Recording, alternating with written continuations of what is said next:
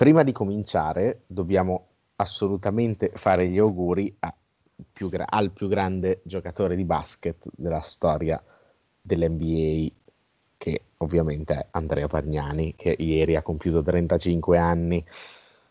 Eh, infatti, perché sapevo non, non può essere Jordan, non può essere LeBron, l'unica altra opzione poteva essere chi se no se non il mago. Il mago, che non sappiamo come ha festeggiato, perché i bar, come sappiamo qua, i bar e i ristoranti sono chiusi dalle diciotto in Italia, eh, però insomma potrà festeggiare con i nostri prestigiosissimi auguri. Esatto, sempre ricordando di quelle notti insonne risparmiate quando in lunetta dicevamo se non fa due su due si spegne e si va a letto, faceva uno su due, quindi a letto. Va bene, palla a due.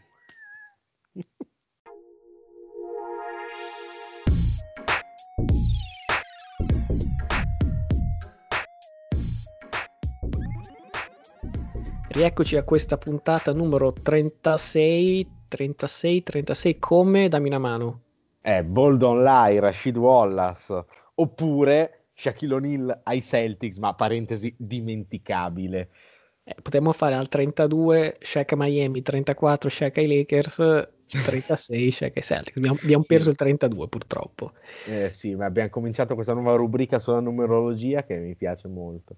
Esatto, eh, detto questo, eh, punto, puntata numero trentasei di Palla due, io sono Matteo Venieri. E io sono sempre Luca Bolognesi, e direi di buttarci subito perché nelle ultime puntate abbiamo sforato in maniera invereconda.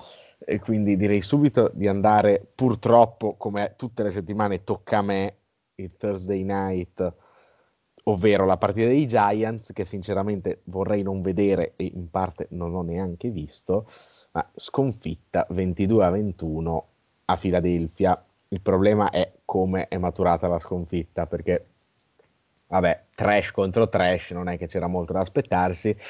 Però il, i Giants erano sopra di undici a quattro minuti e mezzo dalla fine e in maniera atlanteggiante, oserei dire, si sono fatti recuperare con un drop terrificante di, del mio amico tight end, di cui ho rimosso il nome giustamente. Vai bene. E ha proprio rimosso dalla mente per colpa di questo drop, e poi la rimonta che si conclude con due touchdown non realizzati da due, ma dodici punti che valgono il sorpasso a Philadelphia, che tra l'altro sorpassa anche in testa la division con un record spettacolare di beh, due vittorie e un pareggio da non, da non sottovalutare, soprattutto in una division in cui si va proprio per chi fa meno peggio, un pareggio cioè come oro. E cosa ci ricordiamo di questa partita? Il meme di Danny Dimes che dopo una corsa spettacolare di settanta yard sta andando da solo in touchdown e invece non ce la fa più e incespica da solo e casca. Si vede proprio la foto dal davanti con la faccia sofferente di uno che non ce la sta facendo più, si ingambarella, casca. Poi per fortuna abbiamo fatto touchdown lo stesso quell'azione, la, qualche azione dopo, e quindi indolore, se non diciamo dolore mediatico. Allora, il nome del tight end te lo ricordo io subito: Evan Engram. Engram, Evan Engram, eh, Evan Engram ecco, esatto. Eh, allora, sul fatto che abbiate buttato via una partita già vinta, niente di nuovo. Ehm, sul tuo commento trash eh, contro trash, di nuovo che l'avevamo già vi- che l'avevamo vinta, cioè che questo è vero. Raramente siamo arrivati più dieci. Giusto se giocate contro le altre squadre dell'N F C East, avete una qualche chance, vedi domenica scorsa. Eh, no, dicevo giusto come dici te, eh, trash contro trash, perché in effetti Wentz ha fatto prato l'intercetto, ha, ha dato una sparacchiata in end zone dove non c'era possibilità se non per il D B di, di prendere la palla, e infatti eh, per fortuna di Philadelphia, uh, Wentz è un po' meno trash. Peraltro il lancio che ha fatto per Boston Scott, il lancio della vittoria, è stato veramente un cioccolatino, anche considerando che Boston Scott, se non ho capito male, è alto cinque piedi e sei, quindi immagino tipo uno e settanta giù di lì, quindi non facile mettergliela in mano con un D B davanti. Comunque buon per lui, e ovviamente per tradizione Danny Dimes ha chiuso la partita con un fumble e qui ho la statistica per te che so che ti farà sorridere. Daniel Jones ha diciannove partite giocate da titolare, diciannove intercetti, ventitré fumble. Erede di Eli? No, erede di di Jameis, no, ma, dico, sì, ma tecnicamente sarebbe l'erede di Eli, non so se la cosa ti fa piacere o no, ma materialmente sarebbe l'erede di Jameis. Penso che anche ci sia di peggio nei Giants in giro, cioè, tra, tra cui forse Evan Engram a questo punto. Mamma mia, vai a rinnegare il tuo pupillo. Ma andiamo... mamma mia, pupillo era il meno peggio qualche anno fa, adesso non lo so se è più meno peggio. Ecco, andiamo avanti invece con una partita dove le squadre erano decisamente meno trash, perché come premesso settimana scorsa c'era la sfida fra due imbattute Tennessee-Pittsburgh. Eh, potrei dire che mi aspettavo di meglio onestamente, perché questa l'ho vista integrale live e al di là del punteggio che fa sembrare una partita punto punto, mh, è stata una partita veramente dalle due facce, tant'è vero che Tennessee nel primo quarto aveva ben una yard di total offense. Una, una, non so come sia possibile, una. Eh, dopo aver dominato le prime sei partite della stagione. Ecco, eh, va detto che in generale nel primo tempo non funziona né l'attacco, né la difesa e neanche lo special team. Veramente un disastro a tre livelli, tant'è vero che si arriva sul ventiquattro sette Pittsburgh con Big Ben in versione M V P del Super Bowl, che veramente distribuisce cioccolatini a destra e a sinistra, quattro drive, tutti quattro a punti, in difesa T J Watt a placare anche le mosche, veramente devastante. Secondo tempo totalmente un'altra storia, perché già si apre con un touchdown di settantatré yard per A J Brown, e va detto che per quanto la difesa di Pittsburgh sia elite, ogni partita sembra concedere un guadagno mostruoso a tutte le squadre. Mi ricordo contro Philadelphia aveva lasciato Sanders tipo un touchdown a cinquanta sessanta yard, vabbè, e poi touchdown anche di Henry, e come a come non è, si arriva almeno tre, tre come gli intercetti di Big Ben, eh, questo terzo peraltro in red zone, quindi abbastanza sanguinoso. Poi arriva la statistica che dice Pittsburgh non ha mai perso nella sua storia quando arriva a più venti, al massimo un pareggio e solo vittorie, eh, però si è arrivati al calcio del pareggio di Goskowski, che dopo essere stato clutch in questa prima metà di stagione ha clamorosamente sbagliato appunto il pareggio da trentasette yard. Diciamo sospiro di sollievo per Pittsburgh, che anche per la sconfitta di Seattle resta l'unica imbattuta. Non è esattamente la squadra più forte della Lega, ma sicuramente top cinque e seria candidata al Super Bowl.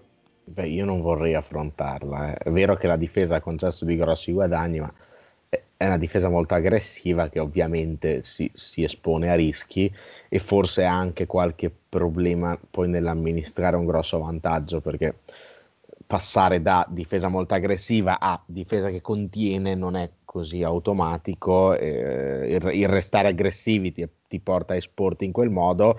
Detto che senza i disastri di Big Ben nel secondo tempo questa Tennessee non la ripescava neanche per sbaglio, quindi un po' un Big Ben un po' sbrodolante direi nel secondo tempo, però alla fine se la son cavata. Penso che le due sfide con Baltimore saranno quelle abbastanza decisive per la stagione e per forse per le, per le I F C in generale, anche perché se Baltimore un così grosso problema di accoppiamento con Kansas City come abbiamo visto nella sfida, secondo me Pittsburgh ha qualche problema in meno di accoppiamento con Kansas City, cioè si accoppia meglio, se la può giocare meglio per vari motivi. Eh, pr- il primo tra tutti è che, come abbiamo visto in varie occasioni quest'anno, Mahomes sta soffrendo un po' le squadre che lo do- dominano la sua linea offensiva, la stessa Denver, che poi è stata, vedremo dopo, asfaltata. A inizio partita la, gli aveva messo discreta pressione.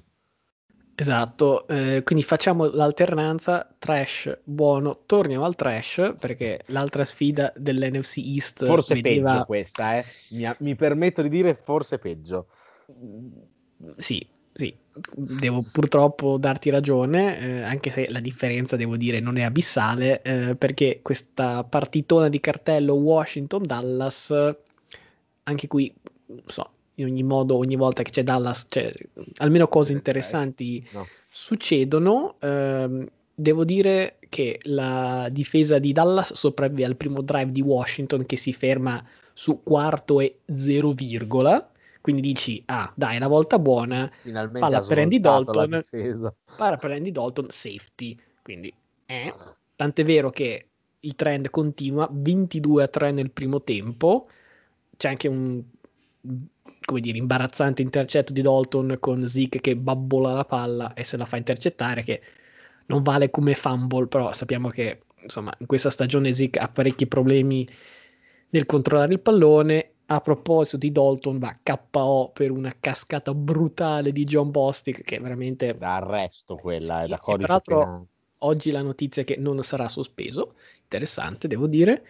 Eh, quindi fuori Prescott, fuori Dalton, entra Ben DiNucci, che io ti ho chiesto in chat se fosse un ex quarterback dei Dockers perché onestamente ha un nome totalmente sconosciuto, italianeggiante, esatto. Va detto che alla fine qualunque sia il quarterback non è quello il, il problema, perché il problema è dovunque, soprattutto in questo momento in O-line, perché va bene che si sono rotti tutti e due i tackle, però altri sei sack concessi stavolta, la difesa che ha concesso il sessanta per cento di completi su terzo down a Washington che in stagione aveva il trentaquattro per cento, quindi li hanno fatti sembrare lui e Allen, che comunque ha fatto una partita onesta da centonovantacinque yard, due touchdown, e ha fatto sembrare una squadra quasi dignitosa, quasi seria. Ecco, e a proposito di figure poco dignitose e poco serie, voglio un tuo commento su quanto è successo in conferenza con il guru della difesa Nolan e una certa salsa. Eh beh, eh, Nolan doveva essere presente in questa conference call, uh, purtroppo è, è stata rinviata nel tempo perché praticamente col tabasco nella mano se l'è sfregato negli occhi.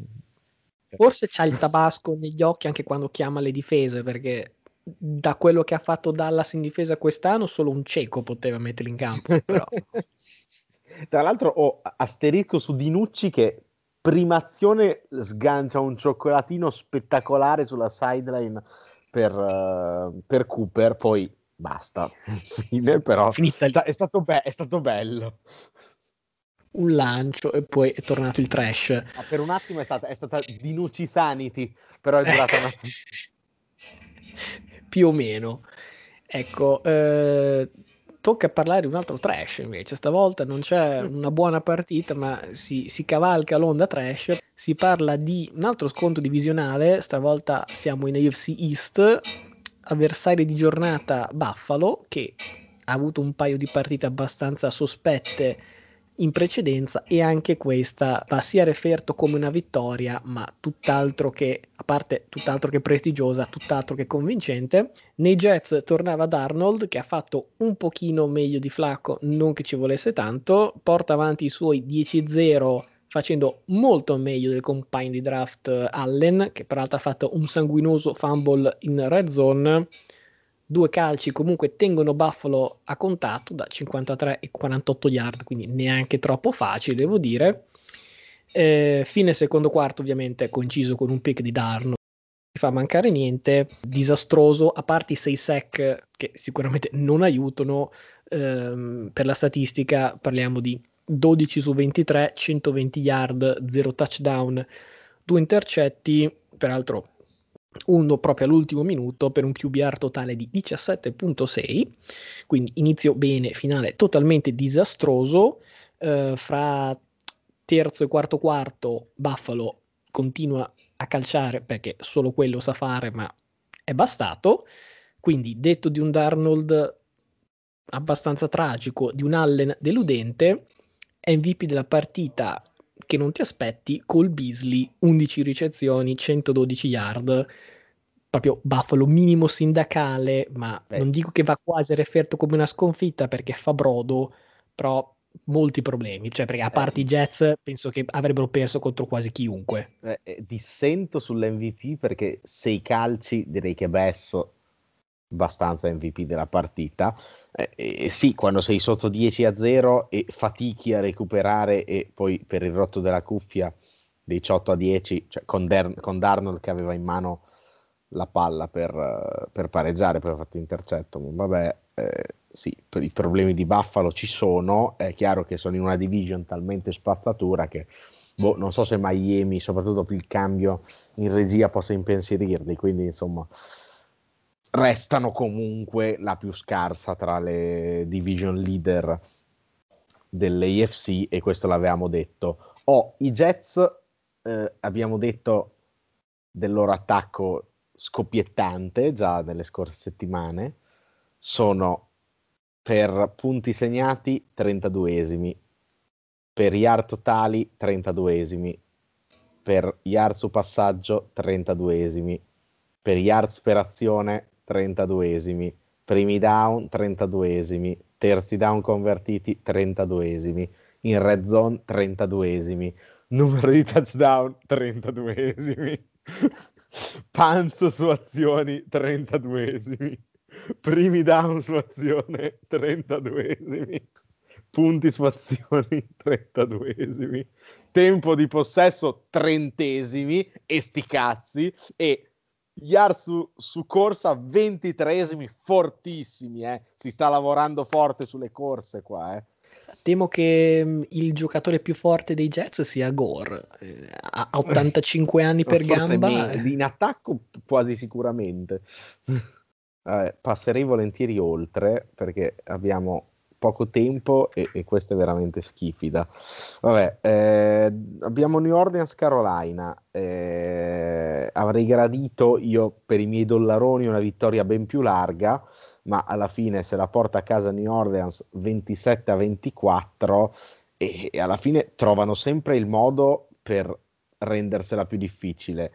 D'altro canto Carolina, ormai lo sappiamo, non è così trash, senza McCaffrey è un po' di settimane che fa bene, cifre di Breeze e Bridgewater non così dissimili, alla fine la differenza la fa il solito Camara con, lo, con ottanta yard su corsa e solite, solite ricezioni importanti. E New Orleans deve recuperare Sanders che è fuori per Covid e il pazzerello Thomas che è fuori per non si sa per, per cosa, tra le squalifiche e gli, i problemi fisici. Questa New Orleans la vedo andare poco in là, adesso quando recuperano tutti poi vediamo, però è, è un ba. È decisamente un ba, perché l'hanno sfangata per il rotto della cuffia per tre settimane di fila contro prima Detroit, Los Angeles in overtime, stavolta Carolina, tanto che per curiosità sono andato a vedere il, il point differential e sono a più sei, che per carità non è un problema quando sei quattro a due, diciamo non è esattamente la statistica che vai a vedere, però poi guardi Tampa Bay più ottanta, quindi devo dire fin qui i Saints sono sempre lì che si piegano, ancora non si spezzano, ma sicuramente me li immaginavo decisamente su un altro livello. Eh, attendiamo il ritorno con Tampa Bay a questo punto per decidere tutto. E chi si spezza è invece Houston, che praticamente mai in partita perde nettamente venti a trentacinque contro Green Bay, revenge game se ce n'è uno di Aaron Rodgers, che dopo la prestazione nefasta contro Tampa Bay mette ventitré su trentaquattro, che non sarebbe neanche niente, duecentottantatré yards, quattro touchdown, e mette subito in chiaro le cose all'inizio perché vola subito ventuno a zero, eh, e poi ciao. E Houston poveretta, cioè eh, uno sei, ha perso con Kansas City, Baltimore, Pittsburgh, Minnesota, vabbè lì sono inciampati, volevano cacciare l'allenatore, Tennessee e Green Bay, vinto con Jacksonville e ci mancherebbe, però cioè, io una schedule così difficile mai vista, anche perché comunque Minnesota è vero che quest'anno è trash, ma sulla carta avevo un record incredibile. Si potrà cominciare con Kansas City, Baltimore, Pittsburgh, Minnesota, Tennessee, Green Bay, cioè sei squadre, no Pittsburgh non è andata ai playoff, ma per un, un, un caso, ma sostanzialmente cinque su sette partite di squadre da playoff e anche playoff avanzati, più Pittsburgh che quest'anno è imbattuta, cioè veramente incredibile. sicuramente calendario non facile, probabilmente fra le squadre molto deludenti ci sarebbe un po' da fare un asterisco, appunto come dici te, visto, viste le avversarie. Guardavo la, la seconda metà di stagione, perché comunque sono in bye per week eight, vedo Jacksonville, Cleveland, la New England vista questi giorni può essere un avversario decisamente favorevole, Detroit, Indianapolis, Chicago, Indianapolis, e chiudiamo con Cincinnati, Tennessee. Siamo ben lontani da pensare a una qualche rimonta o anche solo una parvenza di stagione dignitosa. Sicuramente mi dispiace per il buon Deshaun Watson, ma quando ho visto la trade io l'ho chiamato, ho detto sicuramente Houston sarà la delusione della stagione. Abbiamo già detto qualche puntata fa, Minnesota e Atlanta sono forse ancora più deludenti, ma Houston se la gioca. Andiamo oltre. Cincinnati Cleveland è altro revenge game, e, eh, siamo a due consecutivi, ma questo è il classico ciclo di, di Baker Mayfield, no? Che fa vomitare, viene criticato, fa il revenge game, sbora per il revenge game e a quel punto rifà vomitare, ma è classico ciclo. In questo caso il ciclo si ripete proprio all'interno della partita, perché intercetto sanguinoso la prima, allo primo snap della partita contro Cincinnati, intercetto che costa pure il crociato a Beckham, perché poi per cercare di placcare il defensive back Uh, O B J si infortuna gravemente al ginocchio. Questo per fortuna non mi costa la partita al fantasy contro di te, perché ero talmente più forte che mi sono potuto permettere di giocare senza un giocatore, anche perché tu eri senza Austin Hooper che era out e non avevi il sostituto, eh, quindi tra l'altro, diciamo, cos'era, no. Appendicite? Sì, appendicite. Solo a me poteva succedere. Esatto. Vabbè, eh, Mayfield piazza anche ventuno completi di fila a un certo punto della partita, chiude ventidue su ventotto, quindi con solo sei incompleti, di cui uno era il pick della prima azione, duecentonovantasette yards, cinque touchdown, festa grande, e in rimonta con il touchdown dell'eroe della partita Peoples Jones. Se l'avevi già sentito ti guadagni un dollarone così, a undici secondi dalla fine, che vale il trentasette a trentaquattro Cleveland, e direi l'ennesima quest'anno sconfitta bruciante per la Cincinnati di Joe Burrow, che tra l'altro fa quattrocentosei yards, tre touchdown, intercetto, trentacinque su quarantasette. Insomma, senza Joe Mixon se l'è cavata abbastanza bene, detto che Cleveland non sembra l'essenza della squadra da playoff. Ecco, allora fammi infierire ancora un po', eh, perché sono abbastanza più cinico io in questi commenti. Allora, Cleveland cinque vittorie, cosa che non, succede, non succedeva dal Cretaceo più o meno, e per essere onesti va detto che solo due team hanno più vittorie di loro, e questa era quasi la parte di complimenti. Fammi arrivare con le critiche abbastanza brucianti. Ecco, queste cinque vittorie sono arrivate contro squadre che ad oggi hanno un record totale di sette diciassette e uno, dove l'unica squadra con due o più vittorie è Indianapolis. Quindi chiariamoci, due di queste vittorie sono arrivate contro Cincinnati, e peraltro Cleveland e Cincinnati, giusto per dire quanto sono forti, tre delle ultime quattro prime scelte assolute erano in campo in quel momento lì, in Baker, Garrett e appunto Burrow. Quindi loro continueranno un po' a, a pomparsi il record giocando contro squadracce, però adesso già eh, domenica prossima c'è Las Vegas, che è tutt'altro che una squadra da sputare.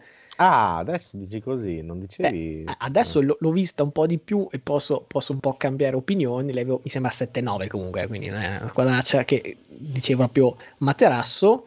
Però detto tutto questo, veramente penso la croce sulla stagione è l'infortunio di O B J, quindi io inizio stagione avevo Cleveland mi sembra otto otto, e otto otto cioè, secondo me è il suo record, poi magari sarà un po' meno proprio per l'assenza di O B J, però come diciamo spesso di Chicago quanto sia più o meno una frode, ecco, direi che questo un po' si è visto lunedì. Cleveland continua un po' a nascondersi, ma quando Baker era zero su cinque, un intercetto e un crociato costato all'amico, cioè erano già pronti fuori con le torce, i forconi, i tifosi di Cleveland. Quindi calma che la stagione è lunga, purtroppo. Sì, però, però sai, ne hanno cinque di vittorie, vuoi che non ne facciano tre da qui alla fine, cioè insomma, anche senza O B J penso che otto vittorie siano alla loro portata a sto punto. Il fatto è che non so se basti in una division in cui c'hanno Pittsburgh e Baltimore.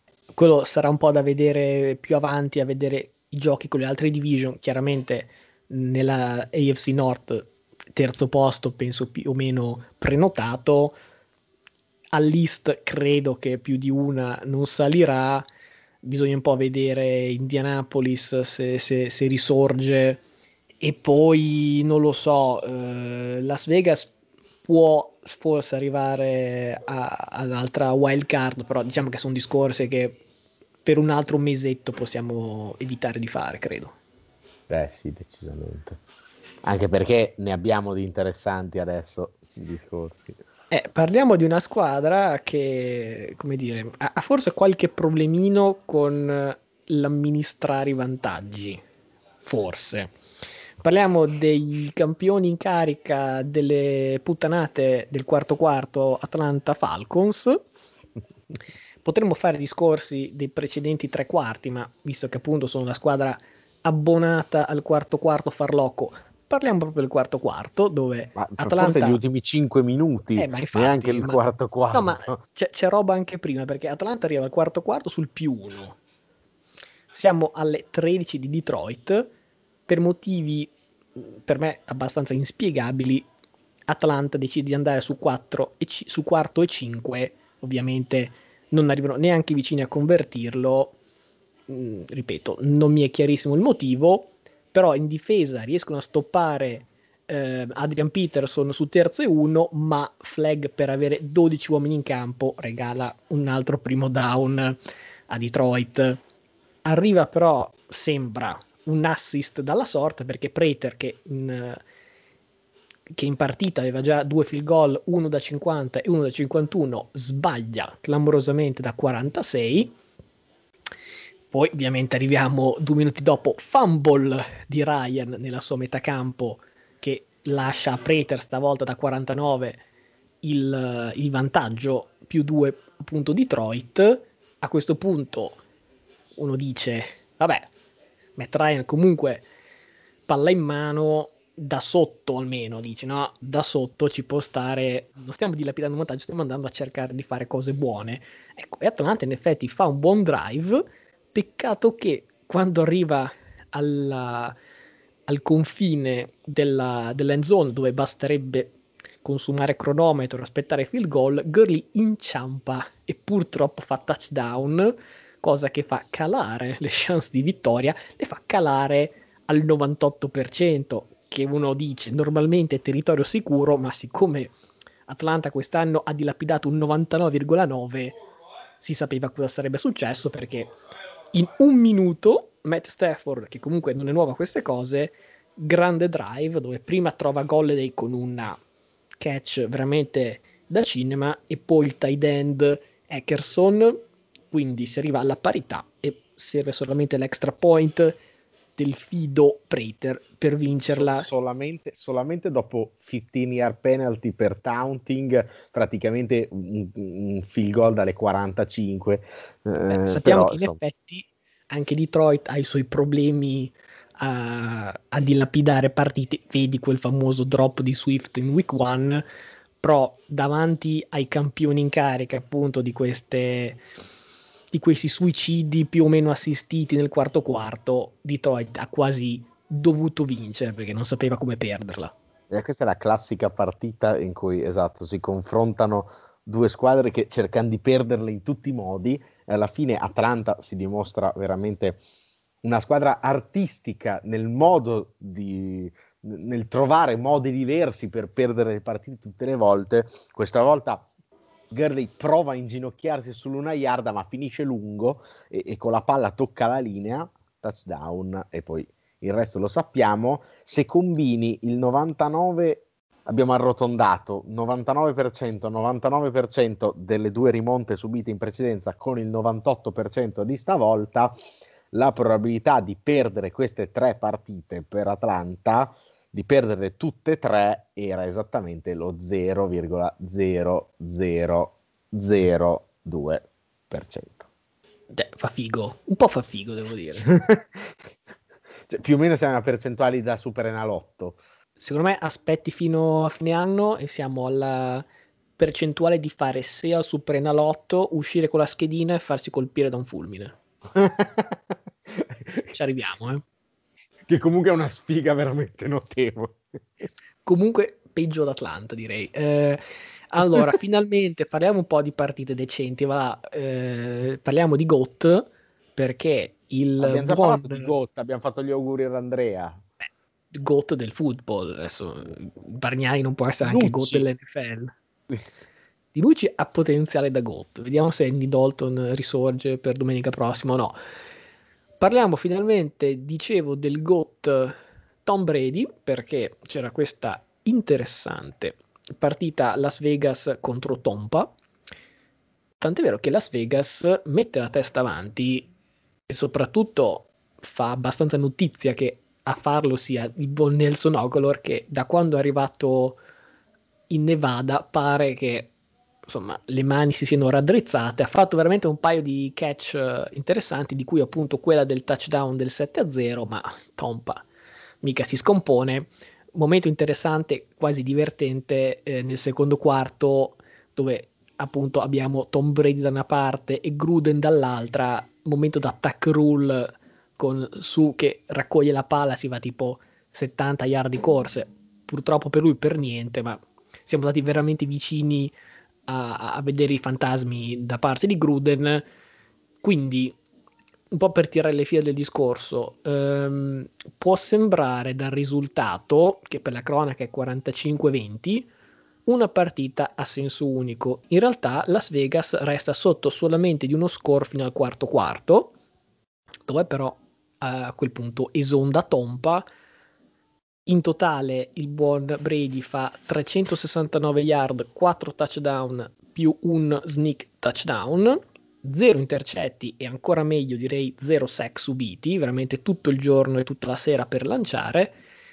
Eh, la notizia nella, al di là della partita è che, come sappiamo, Antonio Brown, che all'ultimo podcast abbiamo dato vicino a Seattle, invece clamorosamente firma per Tampa Bay, dopo che peraltro Bruce Arians in stagione aveva detto mai e poi mai, ma come si sa, never say never. Sì, poi Brady gli ha detto: senti boss, c'è cioè, sarebbe il mio amico lì, comando io, ecco. Infatti eh, e ovviamente nel momento in cui firmi A B si scopre che in, vera- in verità eh, forse Evans è meglio, Godwin è meglio e forse Scotty Miller è meglio, perché probabilmente sentendosi un po' il fuoco sotto i piedi fa sei ricezioni per centonove yard e un touchdown, di cui peraltro una grande ricezione su cioccolatino di Brady da trentatré yard a fine secondo quarto, la definirei quella. Esatto, quindi Tampa Bay,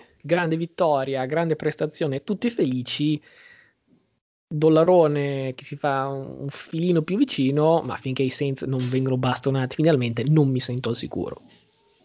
Oh, eh, tra l'altro il problema di Las Vegas è che veramente la difesa è un colabrodo e non fanno un sack neanche per sbaglio, e, e contro Brady se non metti pressione succedono delle tragedie tipo quelle che sono successe, detto che appunto Las Vegas rim- è rimasta a contatto, poi alla fine ha giocato un paio di quarti down obbligatori sulle proprie venti, consegnandosi poi, non chiudendoli e consegnandosi nelle mani di, di Tompa. Eh, Tompa cifre da M V P, eh, arriveremo dopo al, a Wilson che si è un attimo ingambarellato, eh, boh, potrebbe fare una run incredibile per, per l'M V P della stagione, detto che l'M V P della stagione porta sfiga, quindi forse non gli conviene.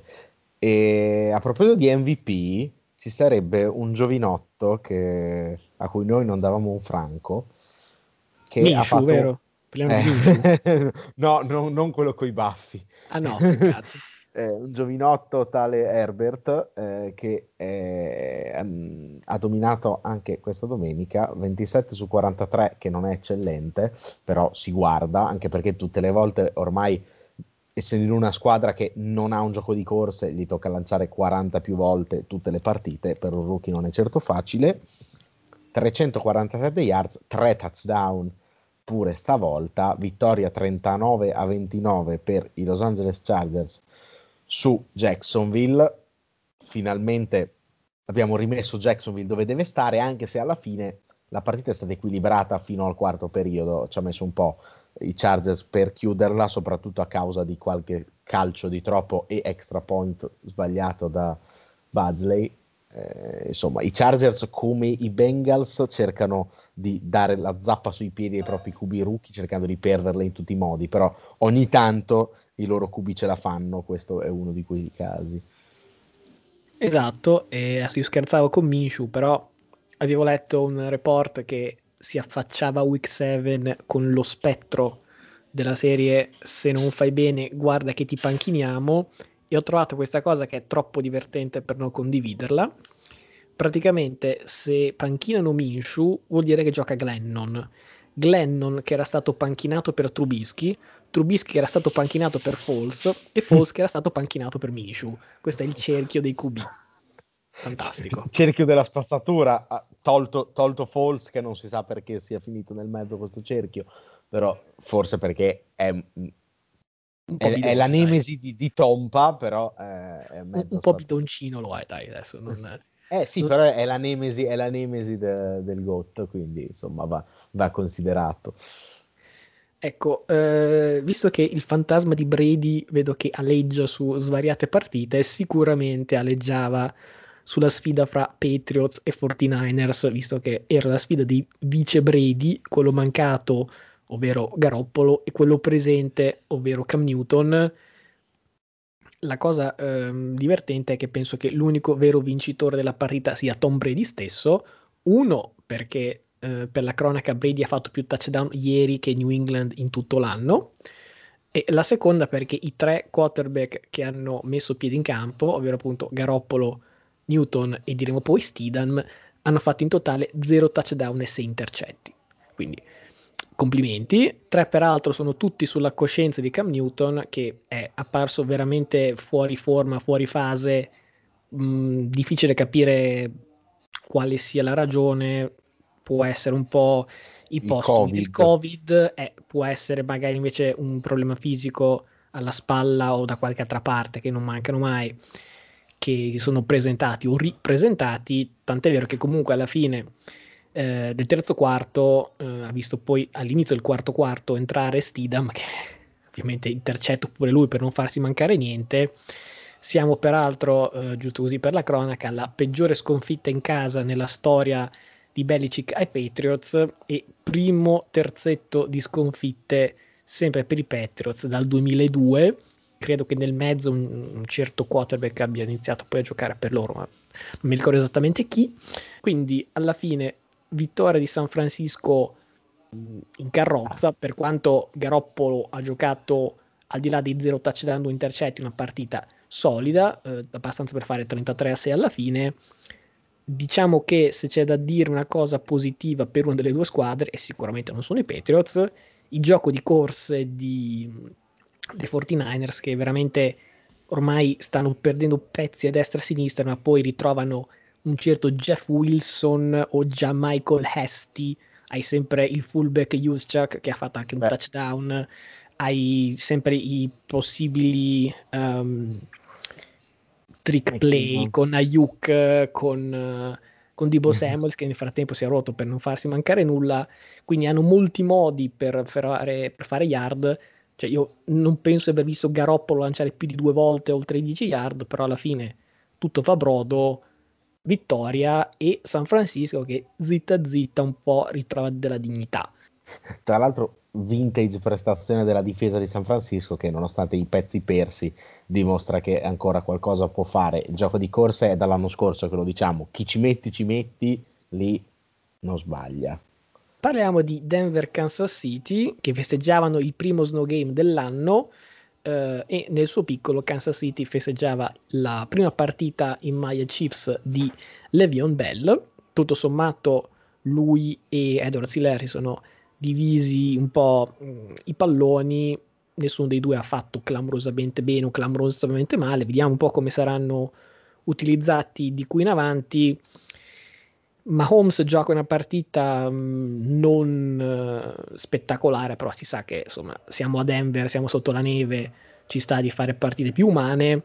Purtroppo per Denver chi fa una partita non umana ma totalmente disumana è Locke, perché nel secondo quarto pick six a Sorensen, poi eh, ha detto non colpa sua ma kickoff return di Pringle, non quello delle patatine ma quasi, comunque due azioni che Bro. aprono totalmente la partita in direzione Kansas City. Locke continua a fare, fare i gran pasticci, sbaglia un flea flicker con Gordon, quindi non per, lì, lì però è colpa di Gordon, eh, per carità. No, però comunque c'è sempre lui di mezzo. Eh, poi inizia il quarto quarto con un altro pick, in totale sono ventiquattro punti regalati per errori in, vari, in varie misure, in varie parti del campo, ma non necessariamente punti guadagnati da Kansas City, ma proprio regalati totalmente da Denver.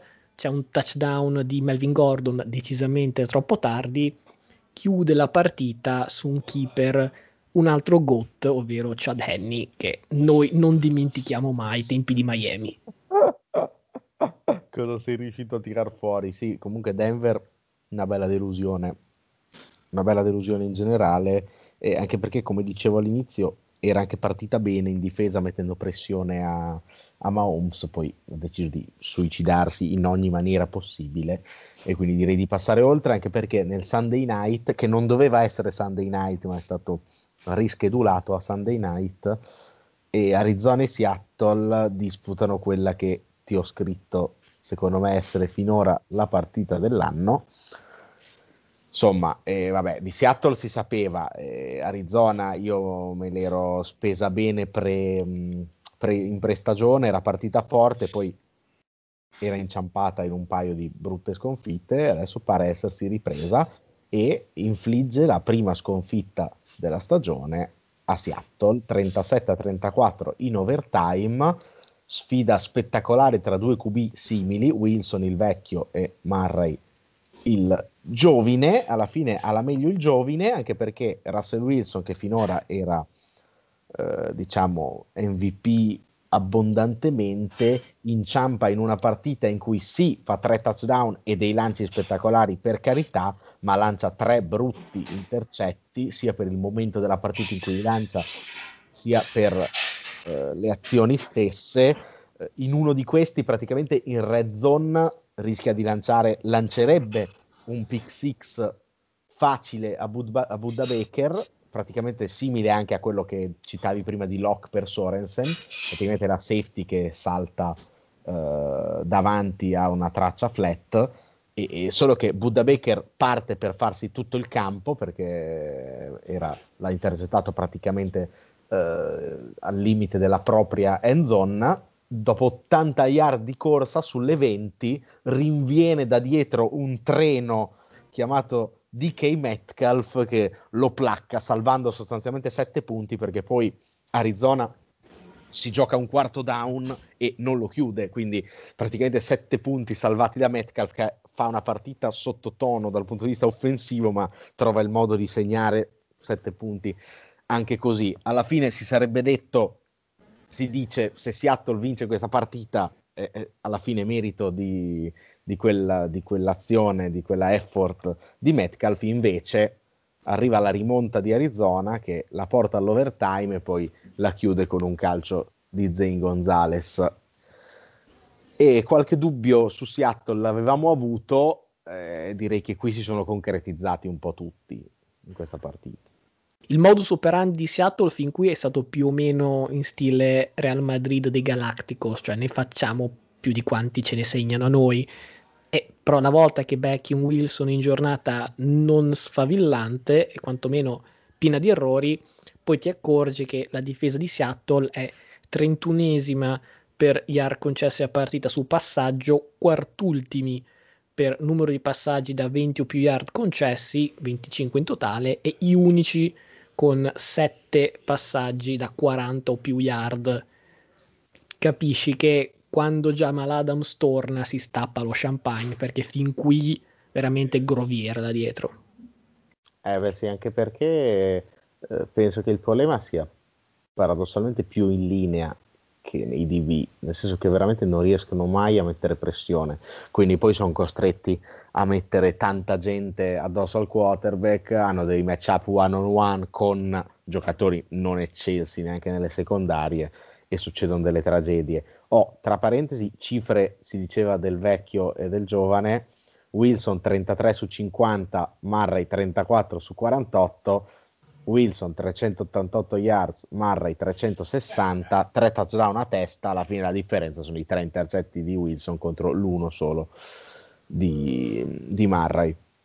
E con questa partita abbiamo detto eh, già prima che Pittsburgh resta l'unica imbattuta e eh, concludiamo il tour della N F C West, che è una division incredibile, con il Monday Night tra le due squadre che avevamo definito un po' le intruse nelle squadre con record rilevanti, positivi.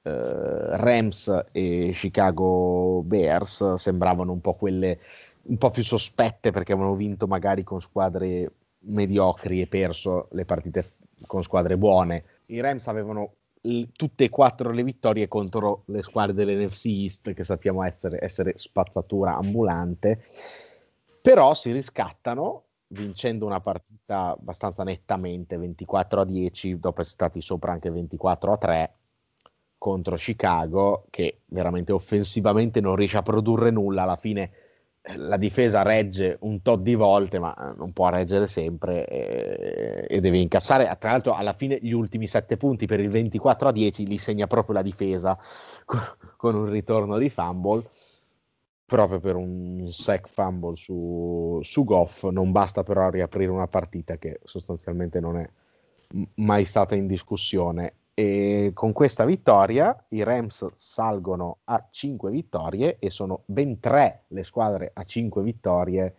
nella West, dove dietro comunque c'è San Francisco che ha quattro vittorie e due sconfitte. Tanta roba. Mi ricordo che all'inizio mi criticasti perché di, mi dicesti ah ma tre squadre ai playoff eh, e più i Rams, che avevo messo mi pare sette nove. Ah, non è possibile, sti record, cioè è troppo per una division. Insomma, qua rischia di andare tutte e quattro ai playoff. Allora, io resto dell'idea che potrebbero essere troppe. E allora, mettiamo già più o meno una, una croce sopra San Francisco, perché per questioni di match-up intradivisionali, a meno che veramente non li vincano tutti, sono abbastanza a spalle al muro. E direi che con quelli, con i pezzi persi c'è anche un relativo rimpianto. Se vedo il resto dell'N F C, allora direi che una fra Tampa Bay e New Orleans prende il bye. Bisogna vedere se, per dire, Detroit o Chicago. Tu mi insegni che Detroit ha appena fatto una trade per Everson Griffin, vuol dire che un po' ci credono. Eh, un paio di settimane fa avevo fatto Una, una veloce carrellata sulla, sulle, sui prossimi incontri di Detroit, e mi sembra otto partite tutte assolutamente con ottime chance di vittoria, quindi chissà. Eh, penso comunque che i Rams e ancora di più i Cardinals siano probabilmente più forti di tutte queste, tranne direi New Orleans. Dell'N F C East non stiamo neanche a parlare, anzi io direi di cominciare una petizione dove quello slot e playoff per la vincitrice della division lo diamo decisamente da East a West, perché non è meritato. Eh. Beh, tra l'altro penso che ci sia la fila al momento per arrivare quinti, cioè per arrivare prima delle wild card. La prima delle wild card è veramente festa grande sugli spalti, cioè hai un, un praticamente bye al primo turno senza, senza essertelo meritato, quindi cioè, potrebbe convenire eh, perdere, cioè, se, se, se diamo per bye al primo turno una tra Tampa e, e, e i Saints, ma non è scontato che non sia Seattle, per dire, cioè, se, uno, se una per dire tra Seattle e Arizona dovesse arrivare testa di serie numero due, che non dà più il bye ma ti giochi la wild card contro l'ultima, cioè è meglio perdere la division e arrivare prime delle wild card che giochi senza fattore campo ma tanto non c'è il pubblico contro la spazzatura dell'N F C East. Sto dicendo una provocazione, eh, però purtroppo è così. L'unico difetto è poi che giochi fuori casa il turno dopo, ma ripeto, se non c'è questione, se il pubblico è così limitato, sposta anche relativamente. Eh, sì, quattro squadre ai playoff sinceramente non credo, però tre lo vedo molto probabile, cioè, le altre che possono giocarsela sono quella che non va, che non vince la division tra Saints e Tampa, e una tra Detroit e Chicago, che mi sembrano però forse un passettino sotto proprio per quello che si è visto ieri, ieri sera, visto che stiamo registrando di martedì. E anche con questa partita siamo arrivati alla fine di questa Week sette. Abbiamo sforato anche oggi? E infatti stavo arrivando qui, perché siamo arrivati non solo alla fine della Week sette, ma direi anche alla fine del podcast, perché questa sarà una outro decisamente eh, casereccia, nonché quasi unplugged. E, eh, non so come, non so perché, ma alla fine eravamo iniziati bene, quando ancora c'erano le finals in mezzo, ora arriviamo a cinquanta, se non cinquantacinque minuti, solo a parlare della week precedente. Eh, Ora, perché dopo c- succedono delle robe tipo Atlanta che per forza ti portano via dieci minuti di perculamento, non è, non è neanche colpa nostra, ci costringono. Eh, eh, chiaramente sappiamo che N B A sarà in ghiaccio per ancora parecchio tempo, magari in zona draft si potrà fare qualche, qualche discorso all'ora, eh, N H L stica, eh, M L B N H L è in ghiaccio per definizione, questa proprio me sono quasi cercata e non, non posso neanche arrabbiarmi troppo, eh, M L B se, ci sono segni assist, eh, segni assist esatto. eh, M L B ci sono le World Series, eh, peraltro stasera mi sembra ci sia gara sei, eh, dove io tifo chiaramente Tampa Bay, perché spero che Tampa Bay faccia diventi la nuova title town quest'anno, e se non lo fanno i Rays almeno che lo facciano Quindi i Buccaneers. Critichi me, critichi me perché salgo sul carro di Green Bay quando c'è poi i playoff che i Giants non ci vanno mai, ma tu con Minnesota eliminata sei veramente forte forte sul carro di Tampa, eh. Allora io ero già sul carro di Brady quando, quando era qua, quindi io è un po' come la questione Lakers, cioè io ero tifoso Kobe, non Lakers, io ero tifoso Brady, non Patriots, quindi ci sta che dove va Brady il mio cuore segue.